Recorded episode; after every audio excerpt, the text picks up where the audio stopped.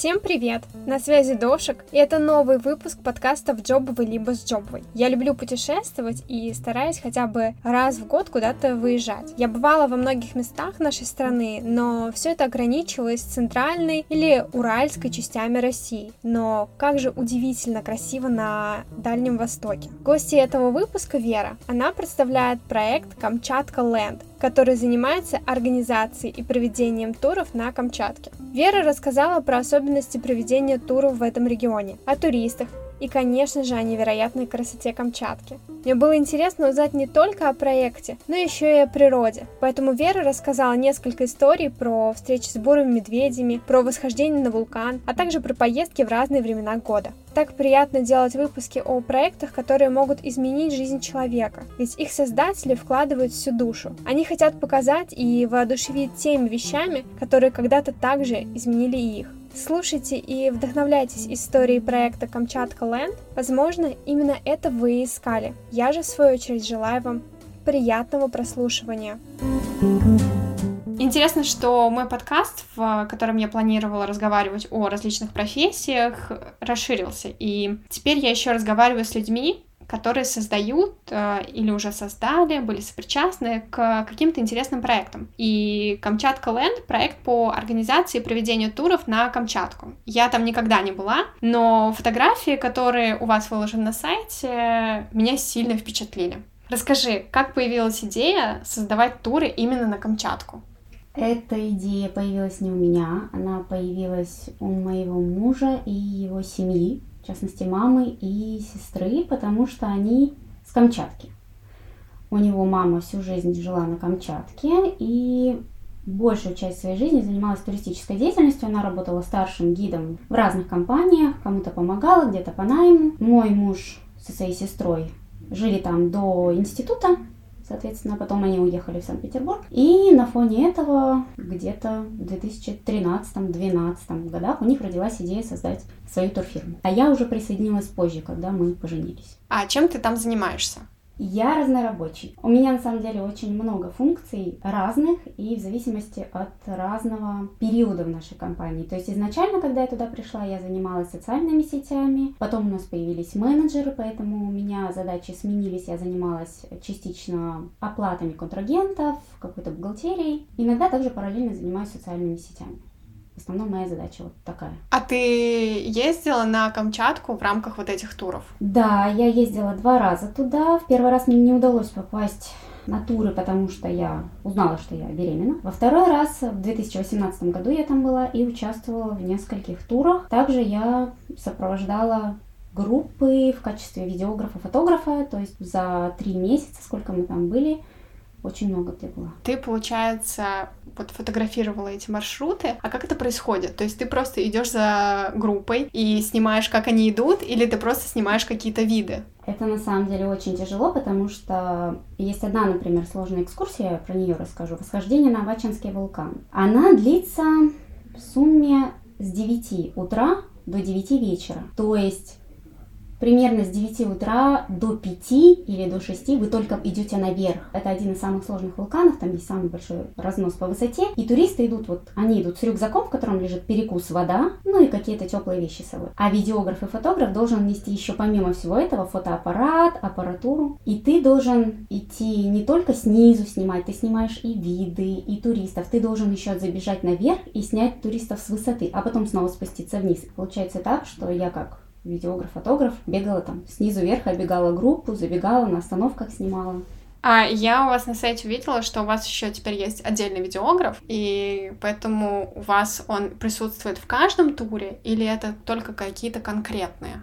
Видеограф Саша, да, мы с ним работали, работаем. Он присутствует не в каждом туре. Мы договаривались с ним о съемках отдельных туров, отдельных маршрутов. Иногда он говорил о том, что я хочу пойти в длинное путешествие, поэтому направляли его в длинное путешествие. То есть это все варьируется. Мы предлагаем видеографа и фотографа иногда в индивидуальных турах. То есть бывают такие запросы, мы говорим, что у нас есть а Саша, он может с вами поработать, и тогда будет отдельный кролика. А как разрабатывается этот индивидуальный маршрут? То есть человек говорит, что я хочу увидеть там, например, вулканы или медведи или еще что-то в этом роде, и вы разрабатываете, или у вас есть примерные наброски, что как в какой-то период можно, что можно и что нельзя? Да, такое тоже есть. Если человек пишет, например, я хочу поехать в августе, хочу увидеть то-то, то-то, то-то, мы ему предлагаем то, что можно посетить в августе из того, что он хочет. То есть это уже какие-то примерные наброски? Уже существуют? Есть такие, да. Есть. Есть более интенсивные по физической нагрузке маршруты, есть менее интенсивные в зависимости от состава группы. Кто-то с детьми едет, кто-то без детей. Ты уже сказала, что это ваш такой семейный проект, но существует суждение о сложности и проблемности ведения семейного бизнеса. Поэтому расскажи, как вы справляетесь с этими проблемами. Деление обязанностей. То есть каждый занимается своей частью и эти части очень редко пересекаются. Если возникают какие-то спорные моменты, мы просто стараемся их обсуждать. То есть бывает, конечно, то, что мы не можем решить, мы можем это оставить на потом, чтобы не возникало конфликта какого-то, или с кем-то еще посоветоваться. Но в основном просто все разделено и не пересекается. И у вас, а, я поняла, что два офиса. Один в Санкт-Петербурге, а другой в Петропавловском-Камчатском. Как работать с точки зрения часовых поясов? Потому что разница, я не знаю, 8 часов? Там. 9. 9 часов. И, соответственно, когда просыпается Санкт-Петербург, Камчатка должна засыпать или примерно засыпает. В данном случае, как а, работать и вот эти обязанности, моменты распределять?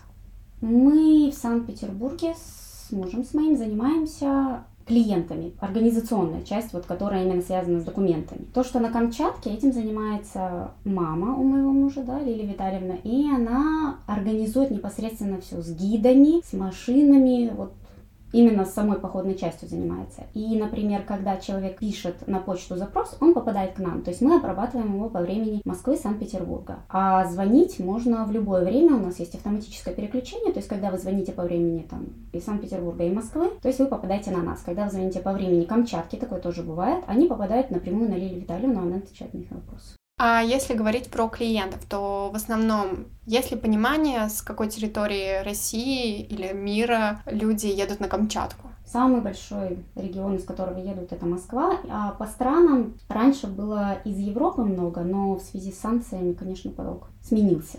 Вернемся к Камчатке. Я недавно узнала о том, что там можно встретить бурого медведя очень часто, и это достаточно не редкость. Поэтому расскажи, как вы готовите туристов к такой возможной встрече? Есть ли какой-то инструктаж? Если да, то о чем вы говорите? Да, есть инструктаж по встрече с медведем, когда туристы идут в пешие маршруты или ночуют в палатках, потому что это очень важно. Медведи ходят, могут прийти к вам. Инструктаж проводят гиды, непосредственно перед маршрутом или перед ночевкой все это рассказывается. Также рассказывается инструктаж, когда выходят на какие-то горные массивы, на которых обитают медведи. Например, горный массив Вачкажец. Туристы идут по тропе, и рядом тропинку переходит бурый медведь. Потому что он идет, там очень много кустов ягод растет, он идет кушать. В таком случае бежать нельзя, на медведя бежать нельзя, он подумает, что вы на него нападаете. Нужно остановиться, если он пойдет на вас, нужно отойти. И нужно быть в толпе. То есть одиночным туристам может грозить опасность, но если вы, вас много, он воспринимает вас как одно большое животное, и он не сможет с вами справиться, и зачастую он просто убегает палатку, такое тоже может быть. Когда вы спите в палатке, например, ночью, вам нельзя сохранить с собой пахнущие вещества. Это духи, шампуни, мыло, еда. То есть, например, когда у нас есть ночевки в палатках, все это из палаток, из рюкзаков переносится в большой КАМАЗ, который стоит рядом с группой, в котором там может находиться водитель, и это все хранится там. Потому что на все пахнущие вещества придет к вам в палатку медведь. И также медведи боятся громких звуков. У нас был один раз такой случай, когда когда медведь пришел в лагерь к туристам, и у нас был дежурный гид, который успел вовремя проснуться, разбудить водителя. Водитель завел КАМАЗ, громкий звук напугал медведя, и медведь убежал. Я ездила в тур на Курильское озеро. И первый маршрут это когда мы останавливались на плато возле вулкана Мутновский и ночевали в палатках. Размещение там было двухместное, то есть я спала с с женщиной, в другой в палатке с другой участницей. И так как к предыдущей группе пришел медведь в лагерь в палаточный, нас всех предупредили, что такое тоже может быть. То есть у нас прям гид на одном каремате лег посередине нашего палаточного лагеря ночью, укрылся там чуть-чуть каким-то пледиком и спал и сторожил, чтобы мало ли как бы не пришел медведь. И тут же стоял КАМАЗ. А мы в палатке как спали? Я, значит, вот так сплю, ноги сюда. А женщина спала вот тут голова, ноги сюда. Пальтом? Не знаю. Ну, короче, наоборот. Вот. Ну, как бы я боялась, что придет, потому что, ну, мало ли что, я, я же не слежу за ее сумкой, может, она не выложила там крема или еще что-то. А до этого просто в группе пришел, когда медведь в палатку, то есть там же есть предбанник у палатки, и он залез в предбанник, разорвал весь рюкзак и достал оттуда там кружки. То есть человек с утра встает, открывает палатку, а у него медведь в рюкзаке роется, ты представляешь? И он такой, типа, что? А они подняли крик, выгнали медведя, закончилось все хорошо. Эту историю особо никому не рассказывают, потому что все начинают пугаться. И вот после этой истории я поехала в этот же тур с другой группой. И я лежу такая, блин, сейчас ночью придет медведь. И лежим, лежим. И я как бы заснула уже, все, заснула. И ночью просыпаюсь от того, что мне кто-то вот тут вот как бы у меня близко был спальник к палатке, ну, то есть задевал головой. Я так перепугалась, я думала, это медведь. Я такая лежу, думаю, что делать, что делать? Если я сейчас пошевелюсь, он же меня когтями там. Оказалось, что участница вторая, с которой я спала, она как-то ногами туда пролезла и меня по голове просто по моему спальнику дергала. Но это я уже потом сообразила через полчаса. А на утро мы встаем, и оказывается, что медведь-то ходил. То есть гид наш, который спал посредине палаточного лагеря, он просыпался и выгонял этого медведя, то есть там ходил, там шумел что-то. Я просто спала, не слышала. Слушай, ну я вот читала, что медведи почему-то именно на Камчатке, они а травоядные, питаются там ягодками, листиками, рыбой, если нет рыбы, то, опять же, травкой, что они особо не нападают, что они вот именно не едят людей. Медведь начнет есть человека, если он его один раз попробовал. И медведь будет выходить к людям, если они его будут прикармливать, а потом на них нападет. Медведей нельзя прикармливать ни в коем случае, полакомиться им там чего-то давать. И если медведь попробовал человечину, его надо убить. В целом, как бы там, да, они едят ягодки, рыбку. Там есть вулканы, которые имеют свойство просыпаться. И бывали ли случаи, когда у вас тур, который там в самом разгаре, и произошло извержение? Как в таком случае быть? Отменяете ли вы планы или на определенном расстоянии можно находиться рядом с вулканом? На самом деле это очень частое заблуждение среди туристов.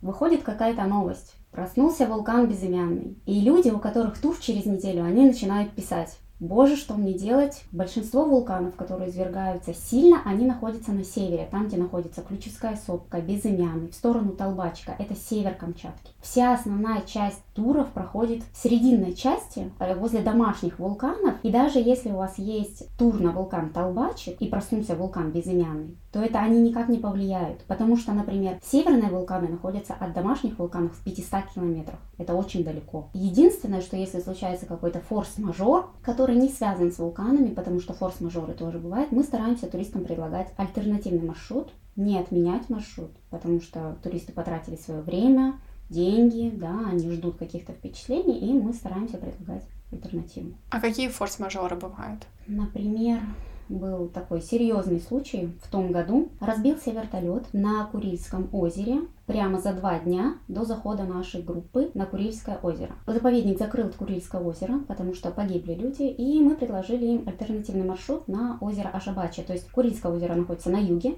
туда нельзя было поехать. И мы предлагали им маршрут на север. Но это единственный был такой форс-мажор большой, как правило, таких форс-мажоров больших не бывает. Вот. Э, они, конечно, бывают шокированы, но потом понимают, что все-таки что-то произошло, что это не просто так, не мы отменяем тур, да, не с нашей стороны что-то случилось. У нас была первая группа, они съездили на другой маршрут, им очень понравилось. Альтернатива их устроила. Вот. Отменяли в прошлом году один раз тур. В целом мы туры не отменяем, но у нас тоже был один форс-мажор, связанный э, с 2022 годом. Э, люди отменяли поездки из-за нашей политической ситуации. Так случилось, что одна группа не набралась. В таком случае мы предложили нашим гостям альтернативный маршрут, они заранее, то есть это случилось там недели за две мы их оповестили. Мы предложили им альтернативный маршрут, И в случае отказа полностью возврат денег за тур и компенсация авиабилетов. То есть, чтобы у них не было никаких затрат, они получилось в ноль. Были такие туристы, которые соглашались на альтернативный маршрут. А как происходит э, разработка тура? Да, этим занимается Лилия Витальевна. Она до сих пор путешествует по разным местам в Камчатке, ходит в походы длительные и предлагает иногда улучшать маршруты. То есть вот, например, в этом 2024 году у нас будет улучшен один из маршрутов нашего тура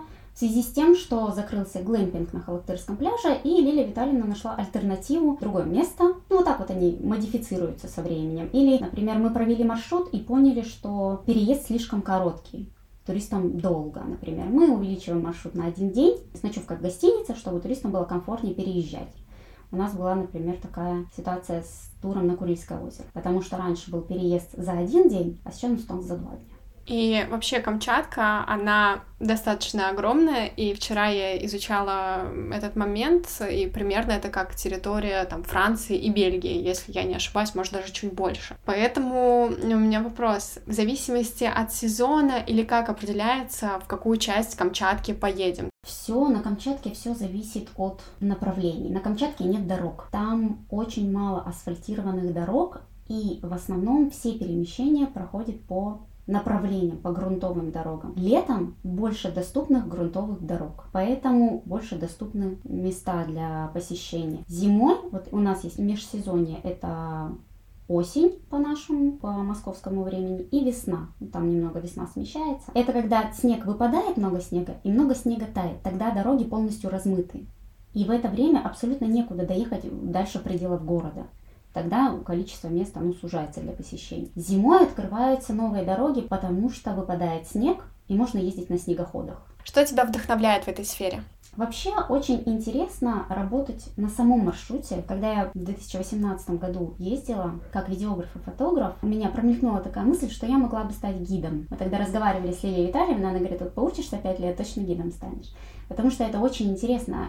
Люди, они иногда, вы знаете, идут и не видят. Им нужно повернуться. То есть гид, он же знает, где, где что покажется, где солнышко вот зайдет, где тут тучка уйдет, и там вот гора откроется. А турист, он идет на гору, да, и вот идет и думает, как мне тяжело, мне надо зайти, это все сложно. И вот вы делаете передышку, и вот, вот вы разворачиваетесь, и вот какая красота. Очень интересно доносить людям вот эту красоту, рассказывать красоту. Что тебя раздражает? Ну, не то чтобы раздражает, а больше я недоумеваю над тем, что люди не понимают, куда они едут. Очень часто такая ситуация случается, что человек заключает договор, иногда даже не читает договор, не читает о том, куда он едет. Есть специальное рекомендованное снаряжение, есть рекомендованная какая-то подготовка, а он этого не делает и находится такой ситуации, когда он не знает, что ему делать. Вот, например, вы идете на восхождение на Вачинский вулкан, вам нужны высокие трекинговые ботинки, без них вы не сможете взойти. Но человек приезжает, у него кроссовки, и ему говорят, вам будет очень сложно в кроссовках, вы не взойдете, вы сотрете мозоли, у вас будут забиваться камни, вы не, просто не подниметесь, у вас подошва сотрется, человек не берет. Ты хочешь человеку показать, как вот здорово забраться на этот вулкан. И чтобы забраться, тебе нужны эти ботинки. Но человек не видит не читает, что ему нужны эти ботинки, и думает, что он справится. И вот эта вот неподготовленность рушит впечатление от тура. Я как-то историю читала также про, ну не про Камчатку, а про какое-то восхождение на горы или про какой-то поход. И там человек просто пошел в шлепках к моменту о том, что человек не подготовился. А вот в таких ситуациях можно ли где-то взять на Камчатке, арендовать э, снаряжение? Очень сложно на Камчатке вообще. Там есть магазины туристические, где можно купить но они работают до 6 вечера. То есть, если вы до 6 вечера не поняли, вы уже ничего не сделаете. А в аренду может быть один магазин на всю Камчатку, и то не факт, что вы там что-то найдете. То есть это такие базовые вещи мы всегда прописываем в договорах, высылаем повторные гид по снаряжению, чтобы люди понимали, что им нужно взять. Люди пьют алкоголь на турах. Есть просто люди, которые приезжают за красотой, то есть они как бы приехали, такие все, готовы подниматься, у них такой энтузиазм, они фотографируют, классно, все. И у них, знаете, в группе параллельно есть какие-то люди, которые вчера выпивали в гостинице, и сегодня они никакие ползут. То есть мы, когда заключаем договор, мы даже прописываем, что вы не пейте, пожалуйста. Вы же не за этим приехали. А есть, они заказывают супер дорогой тур за несколько миллионов, 10 человек, приехали на неделю, и половину недели они просто сидят в гостинице и выпивают в ресторане. Они ездят на 2-3 экскурсии, им при том все нравится, все классно, вообще супер. Спасибо вам большое за организацию. Но вот, грубо говоря, мы зарезервировали для них своих гидов, чтобы они никуда больше не ходили, а их вот ждали, сидели. То есть мы не можем им вернуть все деньги, на которые они там не потратили, грубо говоря. Мы возвращаем только часть, которую можем вернуть, да, из своих расходов. Три дня они там сидят, выпивают. Зачем они приехали? Вы же можете то же самое сделать там в Москве, в Санкт-Петербурге, посидеть, выпить, да? А они не за красотой, в общем, едут. Но это очень часто самые довольные туристы. Они отдохнули. Они отдохнули, да. Они сегодня отдохнули, завтра съездили на морскую прогулку, посидели на яхте, увидели косаток, им все классно. Они такие, вообще все супер, вечером приехали обратно в гостиницу опять. Но вот такие туристы, они очень вялые, они, например, не могут ходить по вулканам. То есть они заказывают восхождение, после вот этой бурной ночи в гостинице они приходят на восхождение, и они не могут забраться, потому что им тяжело. А вся красота, она наверху. Много что теряют, много что упускают. Очень важно, чтобы люди обращали внимание на то, куда они едут. Это очень важно. А с Камчаткой у них почему-то разногласия в этом плане. Какой совет или советы, может быть, наставления ты можешь дать людям, которые создают э, свой travel проект или хотят создать travel проект? Никого не обманывайте, делайте искренне. То есть, если вы делаете какой-то продукт, делайте его хорошо, на совесть. Сделайте такую компанию, чтобы потом вы со стороны посмотрели и сказали, вот, я бы с этой компанией поехала, она такая классная. Спасибо. Мне кажется, получился такой интересный разговор. Все по сути, все по фактам. Я надеюсь, что ваш проект будет дальше развиваться и будет распространяться и будет не только в Петербурге, в Петропавловском, Камчатском, но еще откроется филиал в Москве, в середине где-нибудь. Будет очень прикольно. Или наоборот, вы узнаете какие-то другие регионы. Я надеюсь, э, что этот выпуск понравился не только мне, но и всем моим слушателям. Поэтому, если вы вдруг не подписались на мой подкаст, обязательно это сделайте, чтобы не пропускать следующие выпуски. Расскажите об этом выпуске всем своим друзьям, близким и знакомым. Ну вот и все. Всем спасибо и пока.